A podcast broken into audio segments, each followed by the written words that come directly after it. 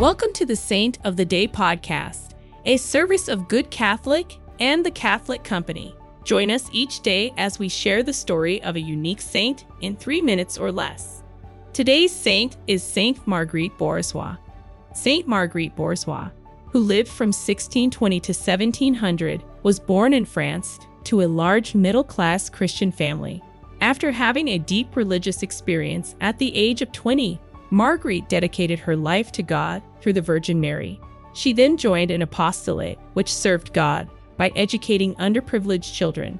When she was 32, the governor of Fort Ville Marie, which is now Montreal, Canada, visited Marguerite's town and invited her to be a missionary in the New World as a lay teacher, instructing the children of the colonists and the Native Americans. Marguerite agreed and made the long ocean journey Realizing the importance of the family in establishing New France, Marguerite mentored young ladies and prepared them for marriage and family life as pioneer women. She signed as a witness on the marriage certificates of many early settlers. As a result of these activities, she was affectionately called the Mother of the Colony.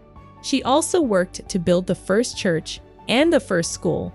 She also founded the Congregation of Notre Dame of Montreal which is an active religious order to this day. For her great apostolic and missionary activity, she is considered the co foundress of Montreal. She is also the first woman saint of the Catholic Church in Canada. Her feast day is January 12th.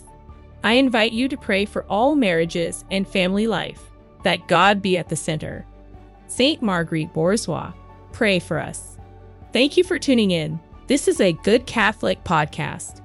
If you liked what you heard, check us out at goodcatholic.com and make sure to subscribe to our YouTube channel